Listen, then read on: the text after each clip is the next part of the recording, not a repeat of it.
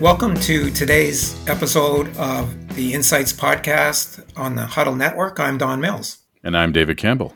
Today we start uh, a mini series, I guess, uh, with uh, mayors of successful communities, starting with uh, three time, three term mayor Mike Savage, who's done really quite a remarkable job since he took over from the previous mayor, Peter Kelly.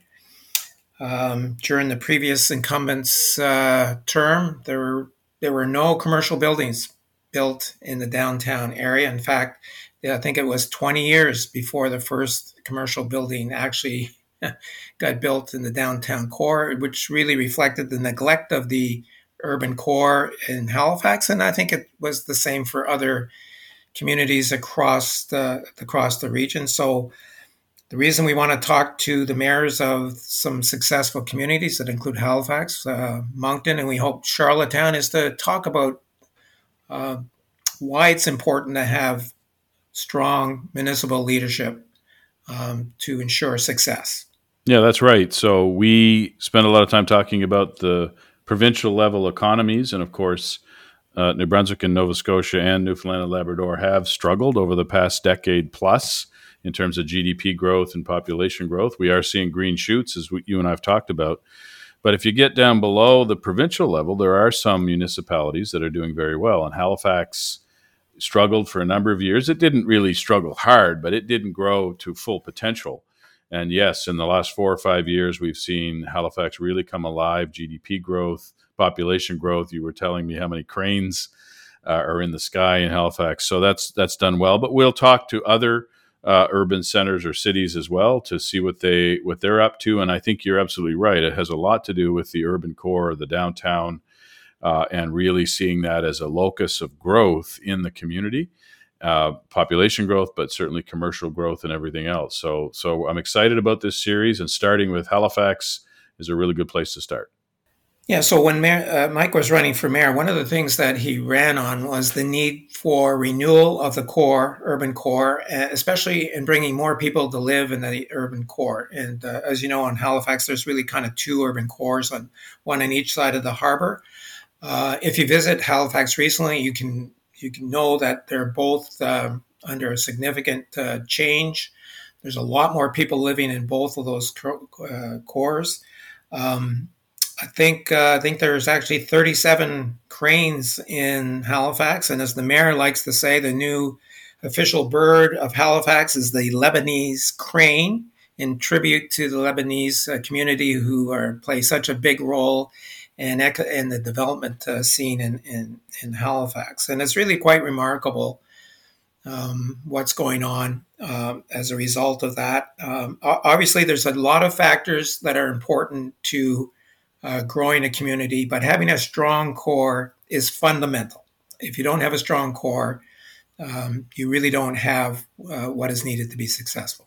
Yeah, that's right. And you also need assets and core economic assets. And Halifax has done a really good job of leveraging its university infrastructure, its growing IT and technology sector, and then just playing that role of urban center for Atlantic Canada. It's got the regional airport. It's got a lot of regional assets. The re, you know the, the, port is a huge player, uh, and all of that comes together to uh, to make it now. I think it's competing with um, you know the larger centers in Canada, right? I mean, Halifax is a legitimate player when you're talking about Calgary, when you're talking about other large urban centers in Canada, and that's a testament that to what's been done in the past few years.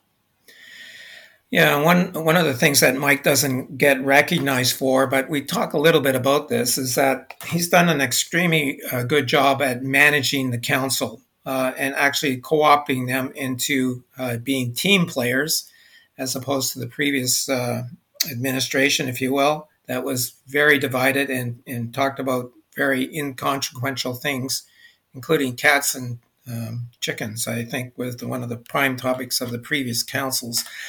But uh, Mike has done a really good job at pulling the team together, uh, talking more about strategic initiatives. Um, and I think he's been um, he's been a really optimistic voice for the community. I think people generally like him um, as a leader, and uh, he's made a he's made a difference. He he will deflect, as you'll see in the interview, to his council and other people for the success, but without a strong uh, leader at, at, in the mayor's role, you you really um, you really uh, it makes it a lot harder to have the kind of success that Halifax seems to be having right now. And you know, I, am going to say this: I, I think Halifax is going to be the city of the future for Canada. I think it's moving in that direction. Um, and it will be good for all of Atlantic Canada if that happens because it will attract a lot more attention to our region. And, um, you know, um, we need Halifax to be successful for the whole region to be successful. And I think we're, we're headed in that direction. Look, I have a theory that mayors are very, very important. I, I have proposed the notion years ago that cities take on the personality of their mayor if you have a mayor like, uh, let's say, Brian Murphy in Moncton, that's that's brash and bold and confident, then the city over time sort of takes on that persona. If you have a mayor that's kind of shy and reserved, the city kind of takes on that persona. And I've seen this in Saint John and Fredericton, in Moncton, and I think we're seeing this now in Halifax. That there's sort of a quiet determination. It's not overly flashy. It's somewhat flashy, a little bit flashy, and, and of course, you know Halifax better than I do. Uh, but I do think that very much the city is kind of taking on the persona of the mayor, uh, and I think that's a good thing in this case. I, I, I agree. I think he's really um, leading us um, in a positive direction. So uh, this is a pretty interesting conversation with a pretty interesting guy. One of the things I think might be a new scoop is that he hasn't actually said he won't run again for mayor. I had thought that he indicated this would be his last term. So maybe we got a little scoop here, David. Always a- aiming to please for the audience. so uh, here's my interview with the inimitable Mike Savage. I'm pleased to be joined on today's Insights podcast by the popular three term mayor of Halifax, Mike Savage. Mike, welcome to the podcast. Hey, Don, it's uh, I can see you uh, and also hear you. Good to see you and hear you.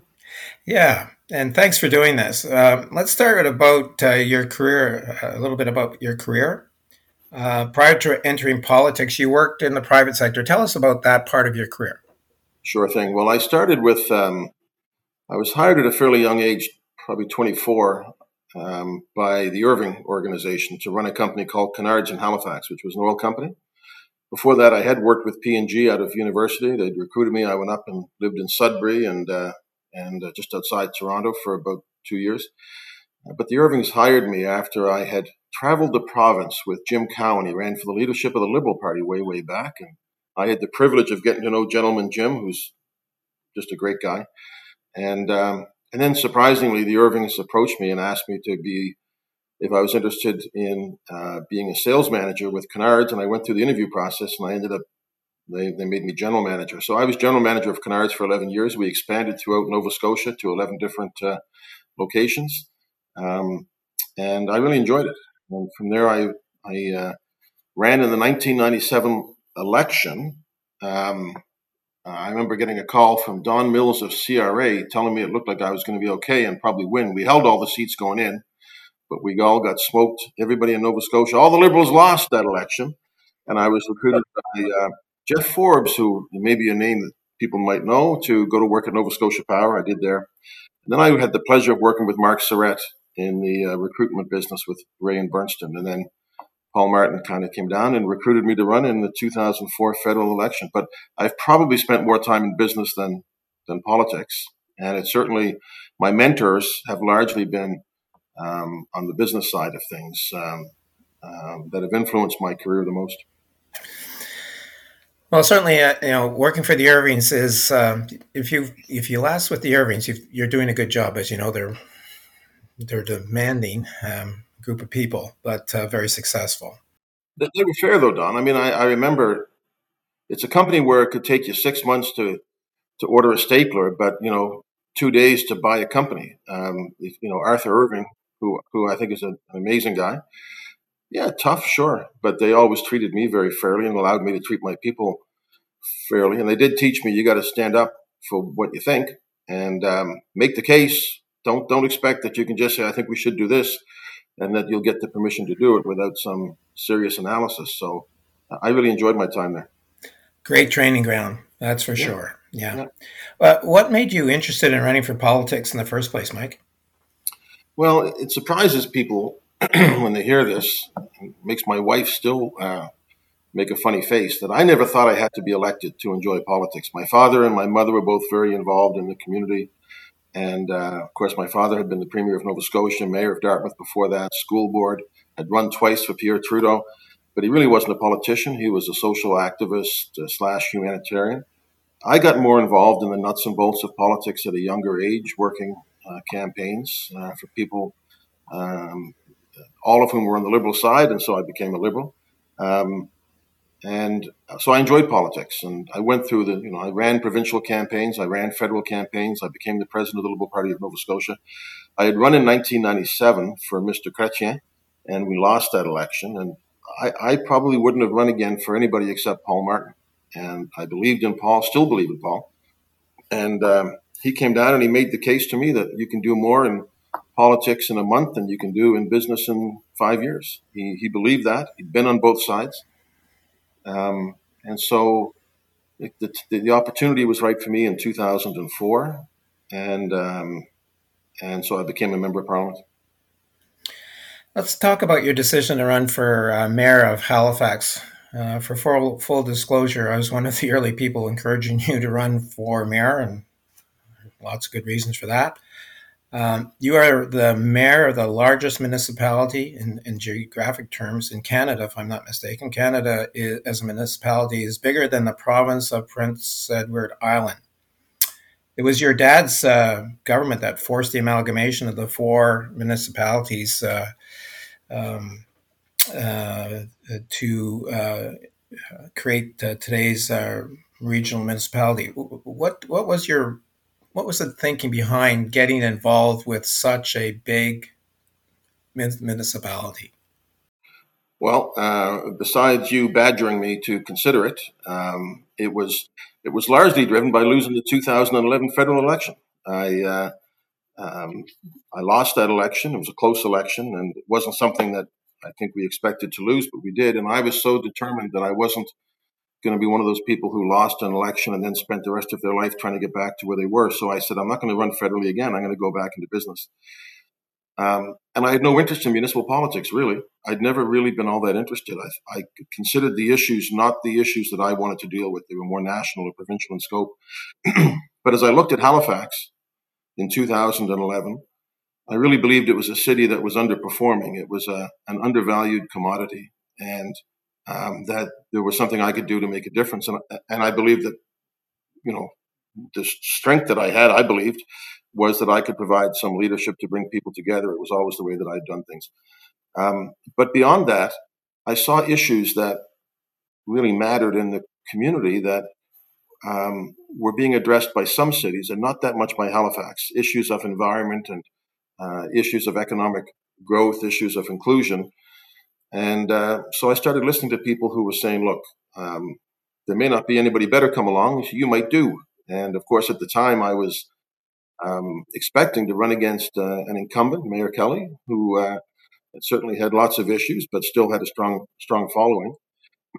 and so we put the, uh, excuse me, put the team together, and, and I became very committed to, to the issue of how municipalities can change the world. And um, we've seen it in Canada with you know Don Iveson and Naheed Nenshi and John Tory and uh, really important leaders, many of whom had been in provincial or federal politics, probably never thought they'd be interested in municipal, but all of a sudden said this is where the action is, and that's how I felt too. Now, just to get back to the amalgamation for a second, most people were surprised, me included, that uh, the county of Halifax was included in that amalgamation. Um, uh, in your opinion, would it have made it made more sense to leave the former county of Halifax out of the amalgamation? Well, I think first of all, in the amalgamation, uh, Don, you'll remember that it was spurred on by a lot of things. We were going through a really tough economic time in, in, in the world, in Nova Scotia in the mid early 90s. Deficits were huge nationally, provincially. Um, costs were running away with things. And uh, there was a number of, of uh, I would say, impetuses for amalgamation, one of which was the Chambers of Commerce, which I think you were involved with at the time. They were all kind of saying, look, we're, we're, we're not big enough to be fighting among ourselves and we have to do something. my father was the mayor of Dartmouth initially and, and wasn't keen on it, but when he became premier and looked at the numbers and looked at where we had to go and what we had to do, and particularly looked at how we had these really foolish internecine fights between Halifax and Dartmouth and Bedford for economic development opportunities. Um, he said, "You know what? I know it's not going to be all that popular with a lot of people, but I think we have to do it." And he did it in Cape Breton Halifax and I guess Queens County. So the question was, how big would it be? And I think from a provincial point of view, if you'd left out the county, you know, with a, a lesser tax base, you you would probably see what had happened in many other municipalities since, which is that eventually that they just can't sustain themselves as as important as they are. And there are economic opportunities uh, in in the county, the old county of Halifax, but um, you know, to have Halifax, Dartmouth, Bedford, if you zero based it, you might say that. Uh, but I'm, you know, you and I will never probably agree on this one. But I think that together, uh you know, a, a, municipality like ours, a city like ours, has a great benefit to have a beautiful downtown, have great suburban areas like Bedford and Dartmouth and, and many others, and also to have a county exhibition in Middle Musquodoboit and the Hundred Wild Islands on the Eastern Shore. So um, I think from a provincial point of view, they said, we've got to do this all together. Uh, it doesn't make sense to carve out um, to carve out the county. And once it's done, it's very difficult. It would be very difficult to change, and I wouldn't support changing. Uh, how difficult is it to manage the expectation of such a diverse municipality, especially between the urban and rural areas, Mike? You're asking all the easy ones today. you know what? I think I always tell people the one thing that brings the whole municipality together is the common view that everybody thinks they're getting screwed the most. Um, you know, the, the, the urban areas think they're, you know, subsidizing the, the rural. The rural think they're paying too much for services that they don't get that the rest of the municipality gets. The suburban think we're carrying the bag on this and we're kind of stuck in the middle. I would say this, that, um, so there's a couple of things. One is what is the mayor's role? And the mayor's role in this for me was to have the same message in Sheet Harbor that you have in downtown Halifax, which is that we have this, we have some gems all over the municipality. We need to work together and one helps uh, the other. And in my time on council, um, I have seen councillors uh, come together on issues of revitalizing the downtown, of supporting green space, of looking for economic opportunities that people hadn't seen in rural parts of the municipality. Uh, certainly, when I thought about running for mayor, Don, one of my big thoughts was, how do you do this? I mean, yeah, we are big. We're 5,500 square kilometers. Um, you know, I remember getting elected in October of 2012 and getting sworn in on November the 8th, and the very next day flew to Ottawa for my first big city mayor's meeting. And Jim Watson was hosting it, the mayor of Ottawa, and he put on the board the, the physical size of Calgary, Edmonton, Montreal, Toronto. Then he put Ottawa, which engulfed them all because it was 2,500 square kilometers. And I stuck my hand up and said, Excuse me, you didn't put Halifax on there. And by the way, your board's not big enough. So, uh, uh, so it's, it's it is a challenge, but I got to give councillors, um, you know, credit. Um, folks like David Hendsbee, um, Steve Streatch to me was a real revelation, a real delight to work with. A rural guy, you know, right from his uh, teeth to his toenails, but really supported a lot of really good initiatives across the municipality. And our job is to come together. Yeah, we have to represent individual uh, constituencies, but together, and especially when things are going reasonably well, as they have been, it's a little easier case to make, um, but people have to see the greater good of the whole um, at the end of the day. Well, Mike, uh, you know, um, I was involved in the amalgamation of the four chambers and boards back before the amalgamation of Halifax. Uh, and the position of the amalgamated uh, chamber at that time was in support of the amalgamation. Um, we were very surprised to see the county included. And um, it, it it obviously was made it more challenging to unify the community, and it's still still hard to bring it together. But I, I must give you credit. I think you've done a good as good a job as possible to um, present a united front for our community. But it's still it's still challenging on many fronts, as you know. Uh, sure. But wait, that's not what we want to talk about so much today. Yeah, you mentioned that uh, both the rural and urban areas feel that they're subsidizing each other. I have friends living in Allen Heights, and we we have great debates over this. It's so much fun. what is the truth in terms of the sharing of municipal costs uh, across the, the, the, districts? Well, it's not a it's not rocket science that when you look at densification of either business or people living, that the overall costs to service are lower. We're, we're really the the only order of government that almost defines ourselves by cost of service. You know, when you get your income tax federally, it doesn't say you know six percent is going to you know defense and X percent is going to justice. Um, you know, there's an overall there's there's a package, there's an envelope. Um, if you look purely financially, then there's two big cash cows in our municipality. One is downtown, and one is one is Burnside. Um, you know, Burnside is a phenomenally successful enterprise. Um, thousands of companies uh, in that in that area, bringing you know tens to thousands of jobs to to the community. And so, from a purely economic point of view, those would be the two economic cash cows. But there is benefit to all 16 districts in uh, different ways. Obviously, you know, if houses are further apart and your job is to pick up the garbage and build the roads and you know, you know, do all those services, the cost per unit is going to be um, be higher. But I, you have to, at the end of the day, as I do believe, that we benefit from each other's strengths and uh, you know we subsidize each other's weaknesses as a municipality. Uh, but those are the two big cash cows for sure. That would be District Six and Seven. Right. Uh, what are the biggest challenges faced by council in managing the, such a big municipality? So this goes back to me to amalgamation, Don. That, that people think about amalgamation largely in terms of um, cost. Um, you know, the cost of politicians, the cost of having you know three or four different police forces or fire departments. Um, you know, there, we had Metro Authority before we had amalgamation, which was things like buses and stuff like that. Um, but the big advantages to me of amalgamation, which have borne themselves out over time, are not the costs or the number of politicians, as big as they are. It's two things it's economic development and land use planning. Um, it'd be very hard to densify the core of Halifax um, if, if you didn't have a regional approach to why that was important and why that helped everybody. And on economic development, coming together with the Halifax Partnership as our economic development arm, um, we no longer sort of fight over where something goes. I mean, there was was it back in the day Costco or, or some of those large organizations were coming and Halifax was starting fighting with Dartmouth about who should should get these, and we were kind of eating each other's lunch a little bit, um, and it makes no sense. In the same way as ideally you'd have a maritime approach to economic development, so that we're not fighting with each other, but it's it's it's a little more amorphous than at this one central location, the economic engine of Atlantic Canada. We should be working together, and I think that's been one of the ways that people don't know it. I don't think, but it's one of the ways that economic development has really helped drive HRM across the board over the last twenty years.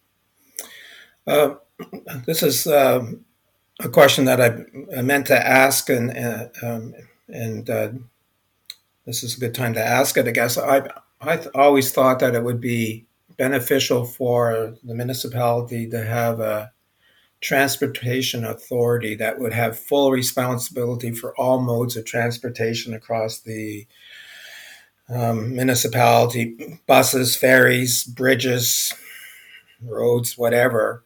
Um, do you think that that approach might give us a, a better long term planning um, perspective on how we integrate all those different modes of transportation?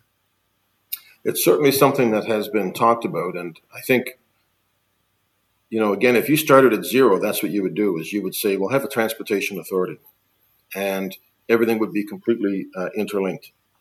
Um, much of that within HRM is is uh, you know within in, within the purview of Transportation and Public Works, which is a large department within HRM um, and that you know transit being being considered part of that. And then the bridges, of course, are a provincial agency on which we have members, the council members that sit on that sit on that.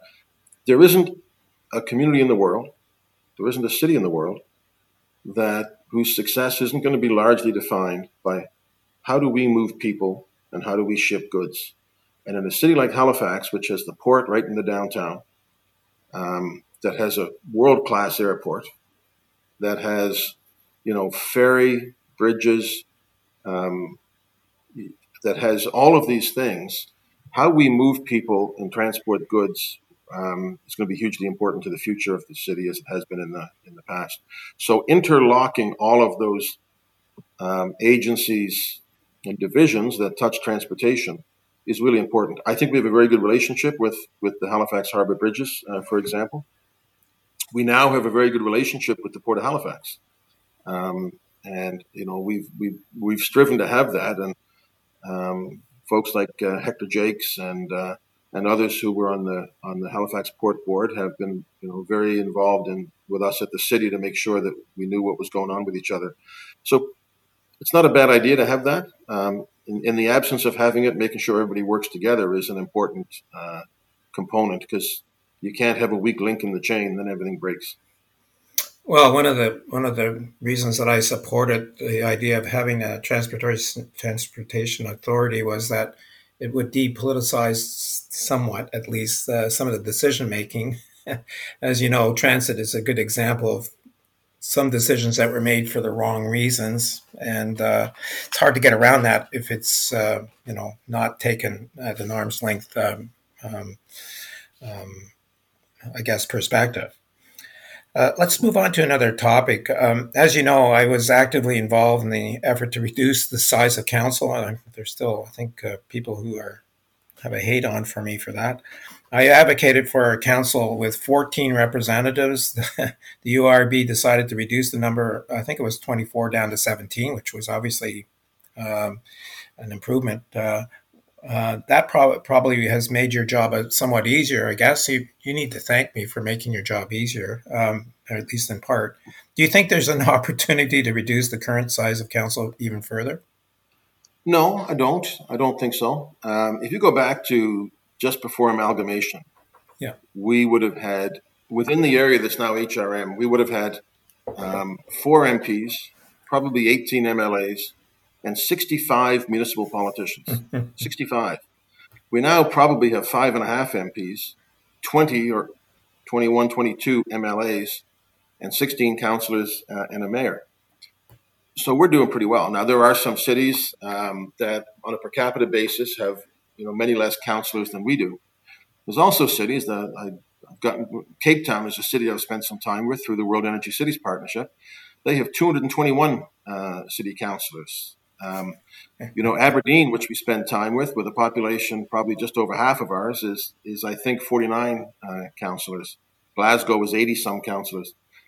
There's a balance, and you know, if you reduced it any further, my concern is that you would then end up having to staff up uh, within the offices here. You know, our our MLA, our, our councillors now. You you were quite right to say I think it's probably too big. You go back to the city of Dartmouth. The city of Dartmouth had 14 aldermen all the people, I guess, 14. Seven wards times two. Uh, we now have 16 plus, uh, you know, plus the mayor.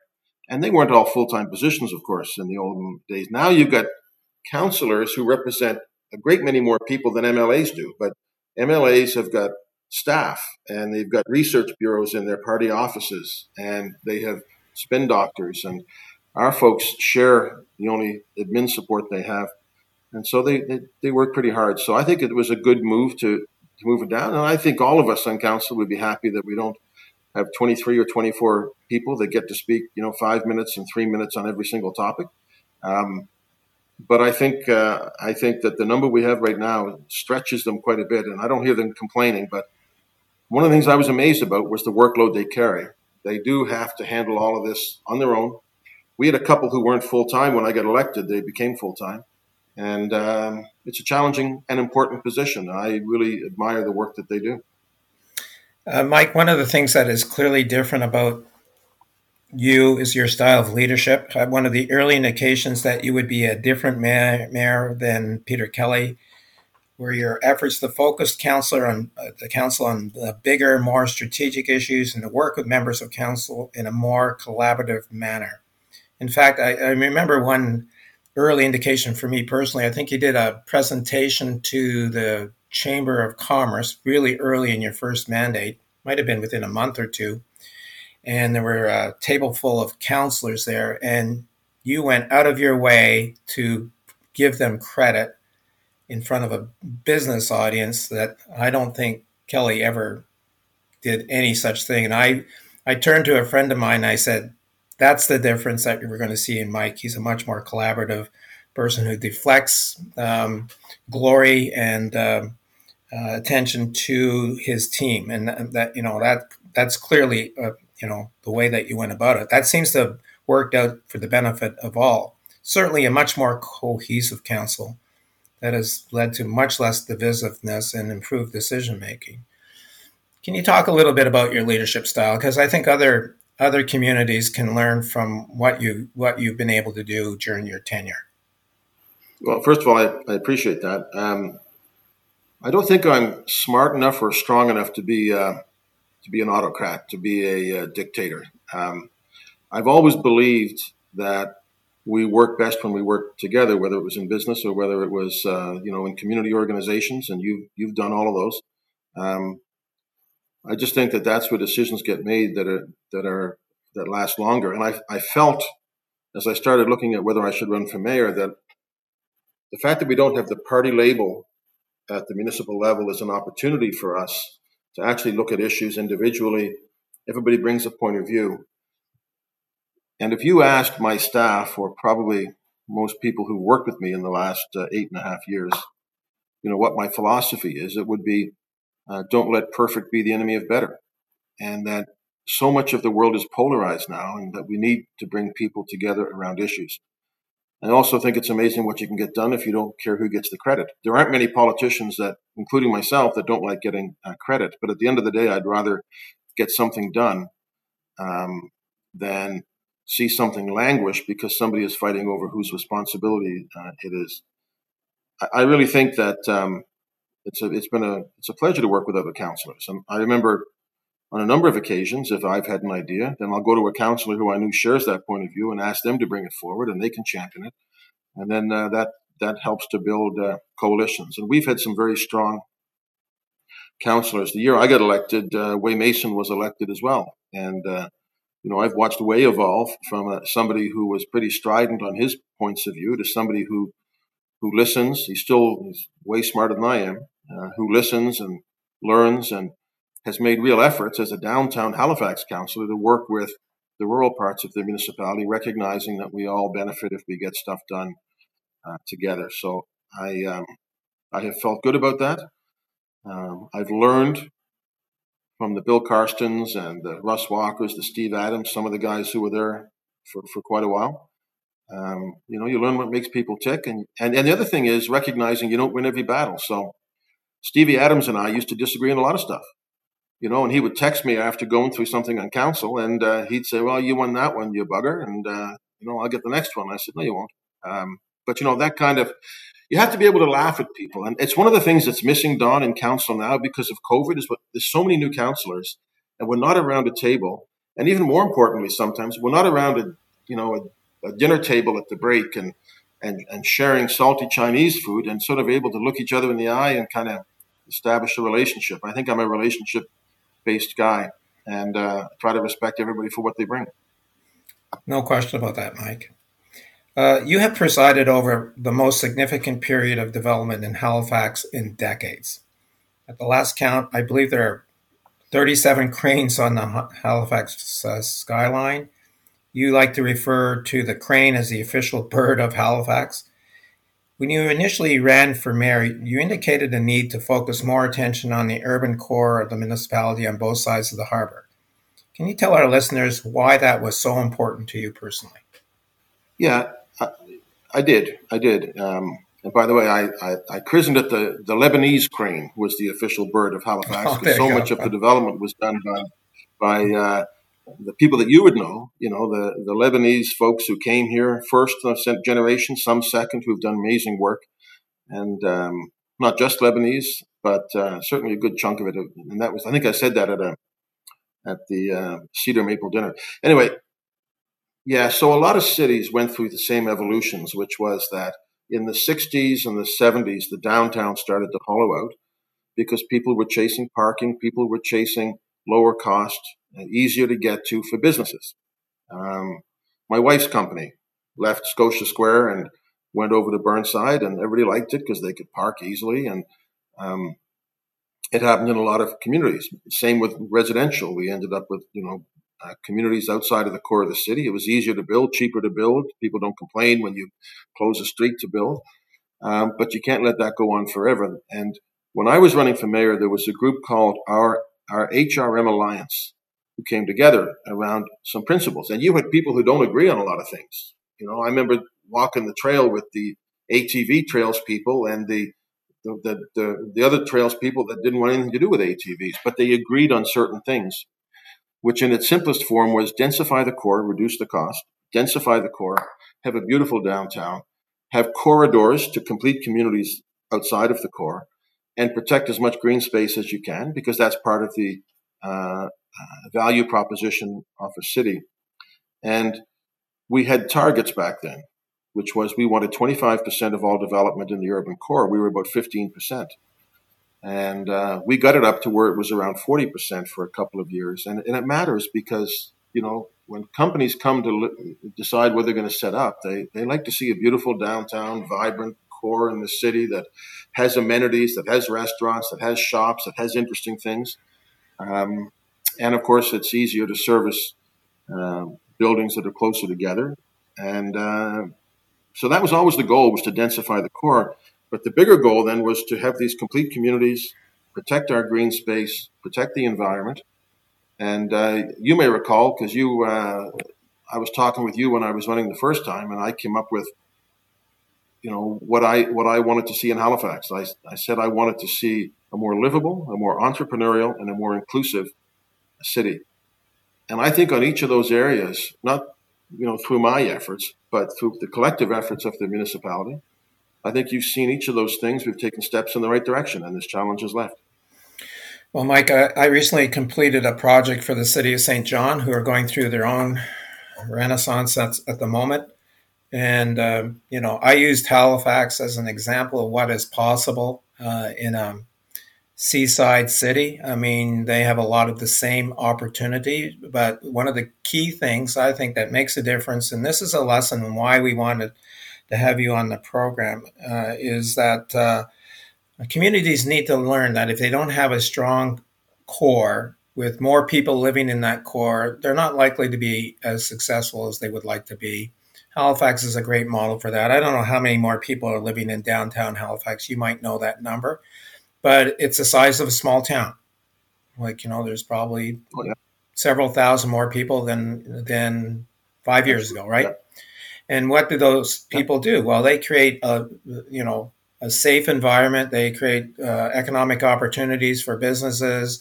You know, they make the the whole community come alive and become a, a more of a center of attraction for the whole community. So, I think Halifax is doing an amazing job on that. Frankly, uh, look at our waterfront. I like I I'm so proud of the work that uh, that's being done to turn our waterfront into I would I would say if not the best, one of the best on the eastern sea, seaboard of uh, North America, and uh, it's just get it gets better yeah. every day, don't you think? Look, let me just tell you a quick story. I, I, get to go to lots of conventions back when we used to have them before COVID, um, and I remember being one. I think it was something to do with bridges, and Steve Snider was there. And I remember the the chair of this North American organization took me aside after I spoke, and he said, "We did a little survey, and we think you are the most beautiful waterfront that we've seen." I said, "That's cool. Where are you from?" He said, "San Francisco." I said, "That's pretty good waterfront." There was somebody there from New Orleans, and um, it was just, and it, so it was very, it was very encouraging. And one of the lessons I think, and this goes to beyond before I was mayor, uh, in large part, was public investment will spur private investment. So investments in the convention center. The convention center has been one of the great success stories. It often gets maligned as being um, unsuccessful, um, and it's not at all. And I look at uh, Scott Ferguson, Carrie Cussons, and what that is going to represent to Halifax for generations to come, and what it actually did during COVID for rapid tests and now vaccinations stepping in when it needed to be. Convention center, public library, um, those kind of investments then attract private investments. And as you know, Scott McCrea put $200 million of private money into Queen's uh, Marque. And, um, you know, so it's a combination. Um, a city is only successful if you get private investment, people risking their own money, but they won't risk their own money in a city that doesn't care enough to do its own investments. The the public realm of Argyle Street, as an example. Um, I get so many people at conventions that last year when we opened up that, that said this is amazing. Um, it attracts people, and so yeah, we have to uh, we have to do it and develop Nova Scotia uh, under Colin MacLean, a wonderful wonderful guy, and Jen Angel uh, have been great partners in in the waterfront in particular. It's evident that the city of Halifax is enjoying a renaissance in terms of population economic growth. The population grew by a little over 9,000 the last year or so, the second highest growth among cities in the country, with the majority of that growth attributed to immigration. The Halifax Partnership has a growth uh, target of reaching 550,000 people, I believe, by 2031, which is an average of 1.7% growth a year. That's, uh, that's pretty spectacular. Why is population growth so important to Halifax, Mike? So that's correct. First of all, I'd say it's not a Halifax partnership goal. It's a Halifax Regional Municipality Council goal with our Economic Development Agency, who've done amazing work in putting these things um, together. Population growth does matter, as you will well know. That cities that uh, stagnate die, and we weren't achieving the potential in terms of population growth. And I heard for years we had a great quality of life in HRM you know, a quality of life doesn't mean much if you don't have a job. Um, if you have a job and you have a great quality of life, it makes a huge difference. And I, I remember talking to somebody who it was at um, one of the new companies that I was visiting, um, IT companies that have since moved uh, into Bayers Lake, I think, but should know the name. Uh, anyway, uh, anyway, it doesn't matter. But the, I said to the person, "You're from London, yeah." I said, How'd you end up here? He said, Well, I, am not married. Um, you know, my folks live hours away from me anyway in the UK. So I set up one day and I said, This is the kind of work I want to do. I put a few metrics into this thing he put together. And then he said, This is where I want to live. I want to live in a place where I can live for $2,000 a month, where I can be on a lake in 25. He had a whole bunch, and he put them together and Halifax popped out. Imagine that, like out of, out of nowhere. And so you have to have, um, you have to have population growth. And even more than that is as we we all talked about, especially after the work that Ray Ivany did on his commission. You need diversity. Um, we need diversity. We we were not attracting immigrants, and they weren't staying if they were coming. We're the home of Pier 21, where for years people came, were welcomed, and then they jumped on a train and they went west. So it was always, and I, I started a thing called the um, International Students uh, Reception, the, the, beginning of the school year every year. What I would hear from kids the first year is, I want to stay here, but I can't get a job. I want to stay here, but I don't think I can get a job. Now it's the employers that are having a hard time finding uh, talent. It's turned around a little bit. So it's important. Uh, growth is important. I really believe that uh, if we don't have uh, real growth in the economy, it doesn't allow you to do all the things that you want to do for the people who are already here and to attract more people. You know, the Ivany report called for, I think, 7,000 immigrants a year. And it was a pretty unrealistic target. We're, we're drawing that in Halifax now almost on an annual basis. Um, so things can happen if you believe in believe in your product and believe in your city and respect each other, work together. And of course, so that's why it matters. But it brings other challenges as well, like housing. And so we have an opportunity to work on those because, frankly, because the growth of the city gives us that uh, ability then to focus on other things. And uh, so we're moving into that second stage now. The uh, Halifax Partnership is the economic development agency for the city that's supported by both the private and sector and the public sector.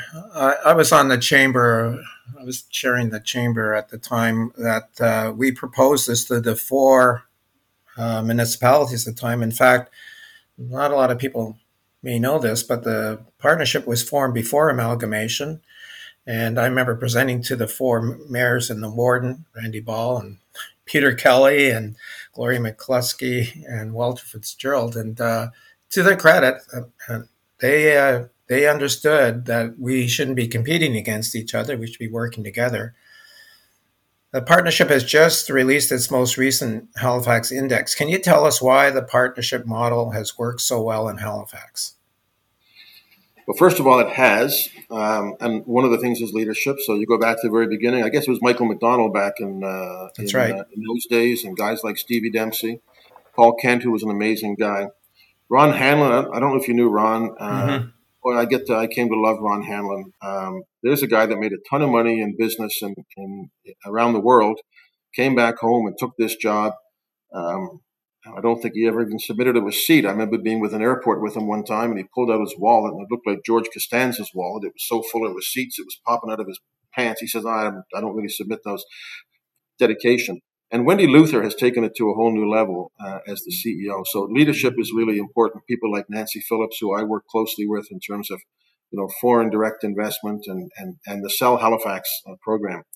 But it is investor led, and it was one of the first to be investor led. So the model was that, yeah, the city puts money into it. Every now and then the province supports it um, as well, particularly on projects.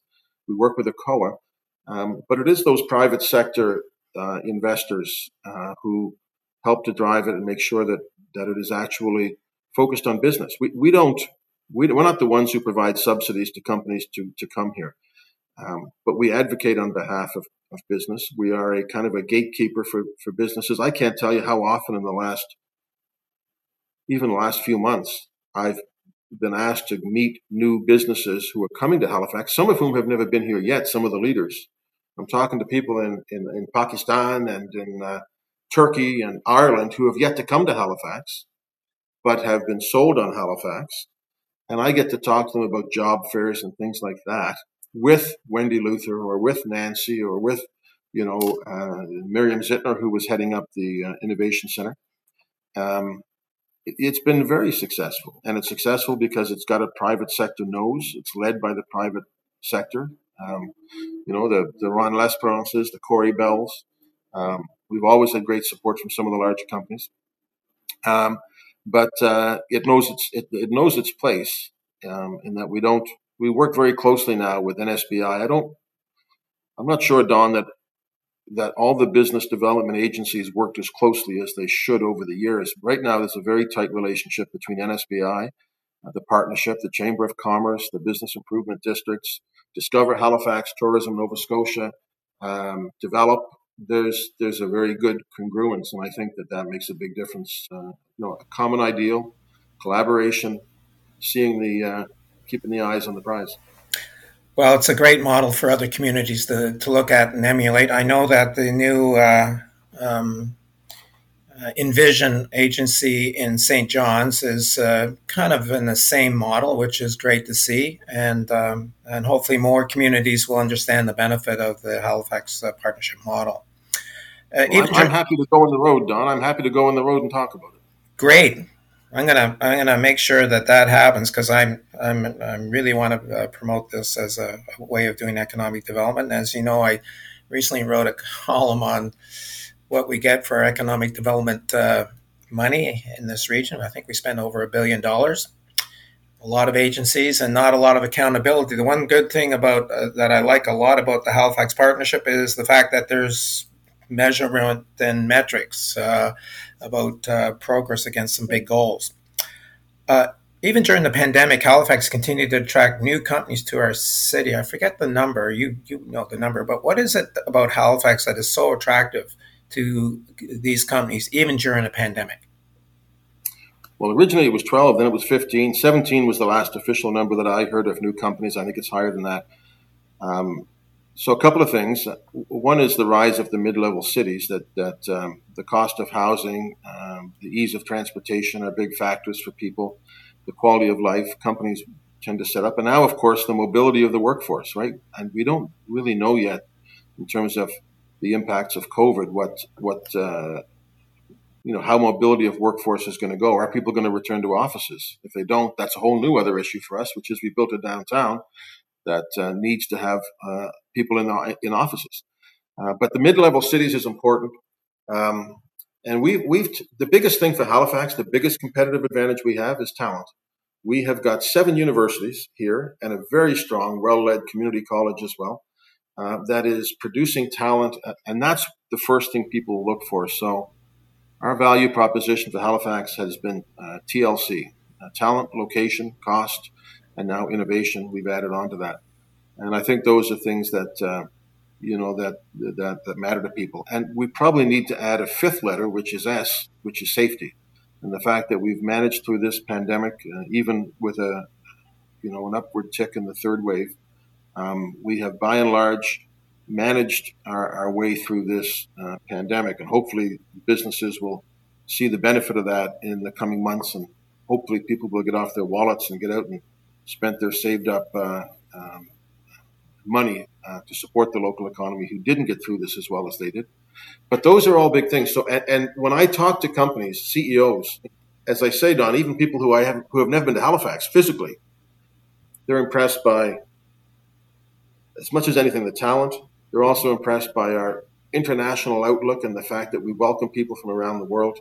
You know, uh, Trump as president uh, made people look at other places to do business, places that welcomed immigrants, that made them uh, a part of the community.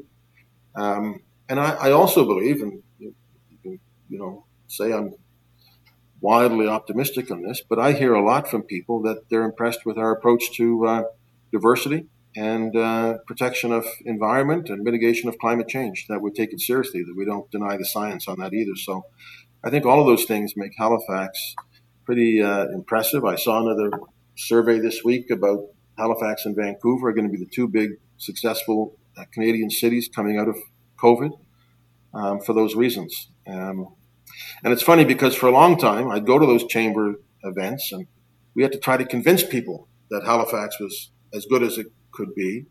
Um, so we would. I, I, remember the first time we were top three growth city because we were way down the list in 2011. All of a sudden we were third, and I touted that like crazy. And they did a recalculation. We were fifth or something. But now people know that we're we were top two last year behind uh, Oshawa in terms of you know the growth of the labor force. We were number one in Canada from January to January, not only in percentage but in absolute numbers. When Canada shed 850,000 jobs, we went up by 4,700. Um, so it, you know, I think that people look for mid-sized cities with a good quality of life that have talent. Um, and I think the collaboration, the Halifax partnership, the other thing I just mentioned, Don, briefly, is the Halifax partnership always has a component from the military, which is so important in this community, you know, the base commander or the, or the admiral. Um, and uh, we have the universities integrally um, involved in uh, uh, in, in the partnership. And all of those things together make a stronger community. With all of all the success that Halifax uh, has, uh, it, it, it also has some challenges. One of the challenges associated with rapid population growth is the availability of housing in general and affordable housing in particular. I know this is of special interest to you, Mike. The current vacancy rate, I think, is still around 1% or a little bit higher than that and housing prices are clearly soaring. The mar- the housing market is having trouble keeping up with demand. I think last year, uh, by the Halifax Index, we had a thousand, um, you know, single unit houses built in the city. It's probably not enough. Uh, it's a similar problem faced by other um, cities in the region, like Charlottetown and, and Moncton, with their own high population growth. Can you tell us about the initiative that the municipality is undertaking to address this issue? And I know it's not all your responsibility, but there are some things that the municipality can do. Yeah, so you know, officially, housing is not under the mandate of municipalities in Nova Scotia, as it is in Toronto, BC, and places like that. Um, I always tell people that when it comes to housing, the feds have the money, the province has the responsibility, but the cities have the challenge. Uh, a lot of those challenges reside in the city. And as we grow, it has created more opportunities for more people, but it hasn't created opportunities for everybody. And so, as a city, we've been very active, and this goes back to Jen Watts, my first term on council, Wayne Mason, um, you know, Mancini, and other members, a, a, lot of members I could mention on um, council, who have said we got to take a more active role. How can we help? So, we can help, for example, by taking surplus land and giving it to not-for-profit housing, as we did last fall um, in Dartmouth North. We can help by applying for the right to waive our development fees and permitting fees for not-for-profit housing. Um, you know, we can help by looking at the impact of Airbnb on housing. And, um, you know, is there a regulation around Airbnbs that would mean that more people are living in units full time who need them than part time? We don't want to stop the sharing economy, but there are different cities have managed it in different ways. And then in terms of planning, you know, we, we have a very good planning department. We added 10 people to our planning department this year so that we can better handle the requests that are coming in because it goes to the issue of the individual who's trying to get housing and then the, the issue of supply. We can really touch largely the supply issue by saying, you know, are we working quickly and effectively uh, to provide uh, the housing options and, and working with the private sector who, in my view, have a sincere desire to help in that issue as well. Because we have the people who are really on the margins now who are really suffering, and we all have a responsibility to work with them. Through the Department of Community Services, we'll, we're going to work with them, um, you know, to, to deal on those issues. But then there's, you know, when there's 10,000 new people come into the community, they got to live somewhere. And, you know, I hear from people, you're approving units that the, the, the lowest income people can't live in. Well, that's true, but every unit that you provide frees up another unit along the, the spectrum of housing. Um, and we need a whole bunch of different houses. We need it, it's in our interest to have people living in a place where they can get on a bus and go to work instead of having to have two cars. It's in our interest to have people living in communities where there's already an infrastructure in place for water and transit and garbage and all those things. And it's worth it to us to to to incent those uh, those types of measures.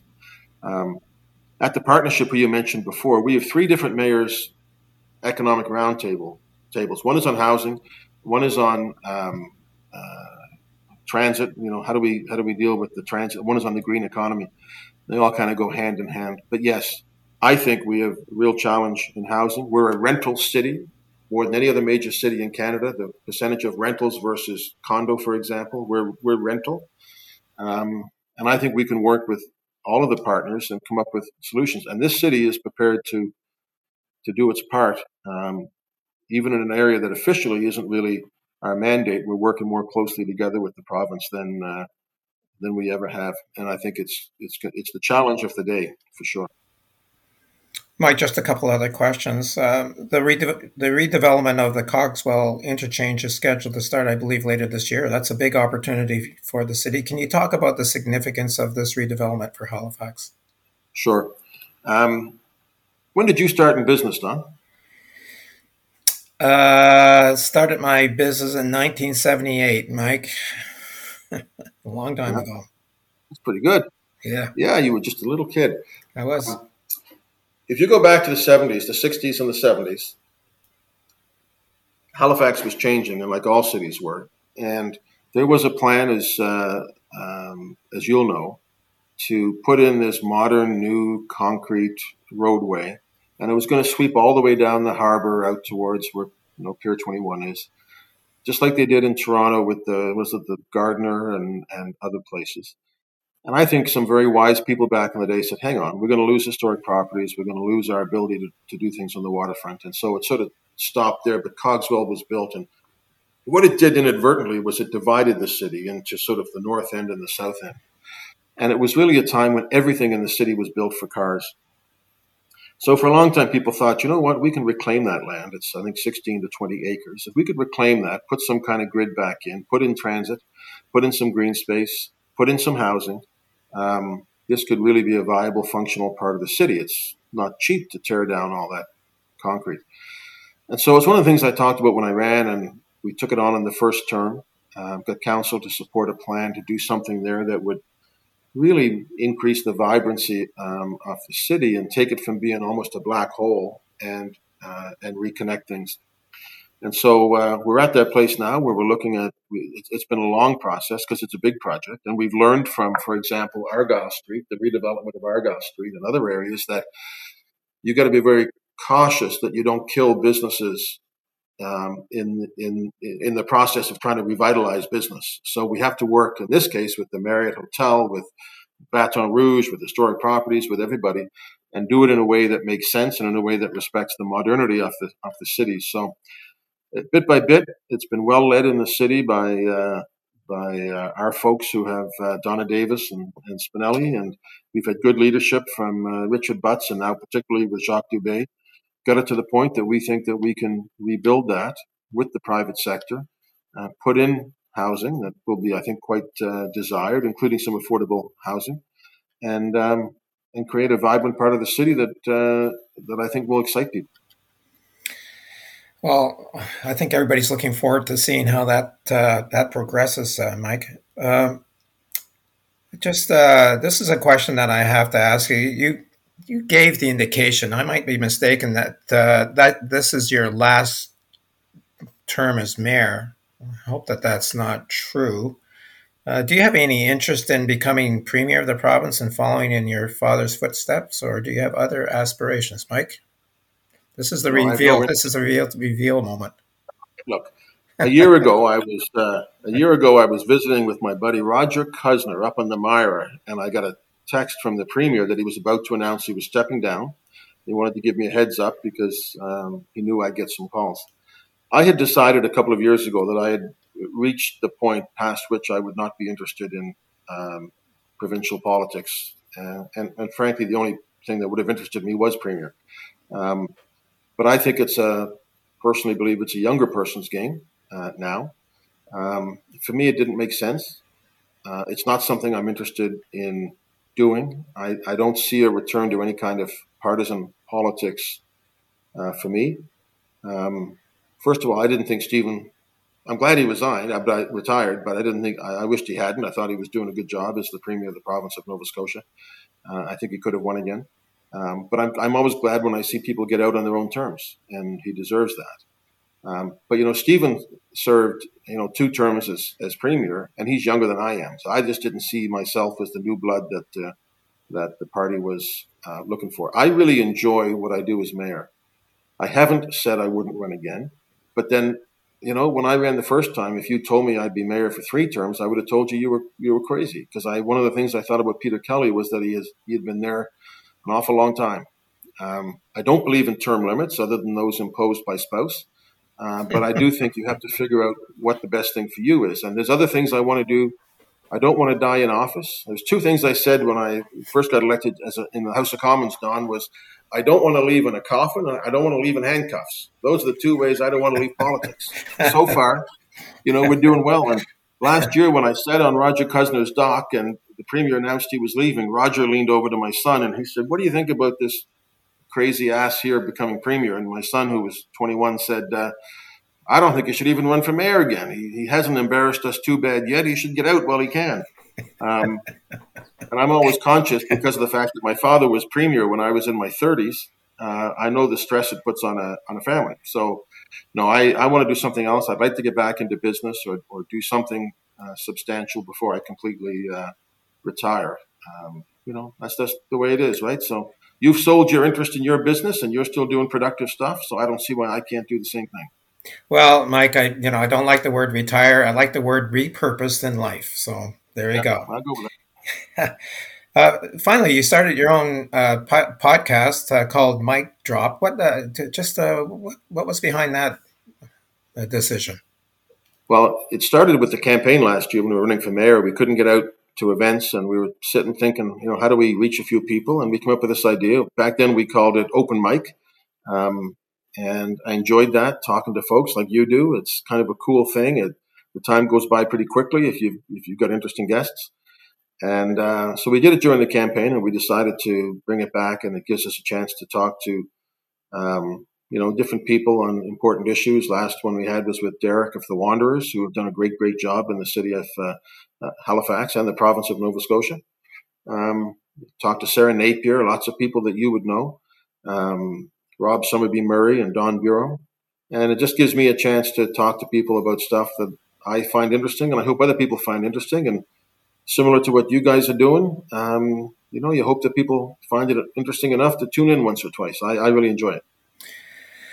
Well, Mike, uh, uh thanks for uh, being on the podcast. I, I, just want to say, on a personal note, that um, you know I've lived in the city a long time, um, and uh, I would say that you're the most consequential mayor that we've had. Uh, it's through your leadership that we've, and, and you don't take personal credit for it, I know, but it's through your leadership that we've seen the kind of transformation that that has happened over the last decade or so.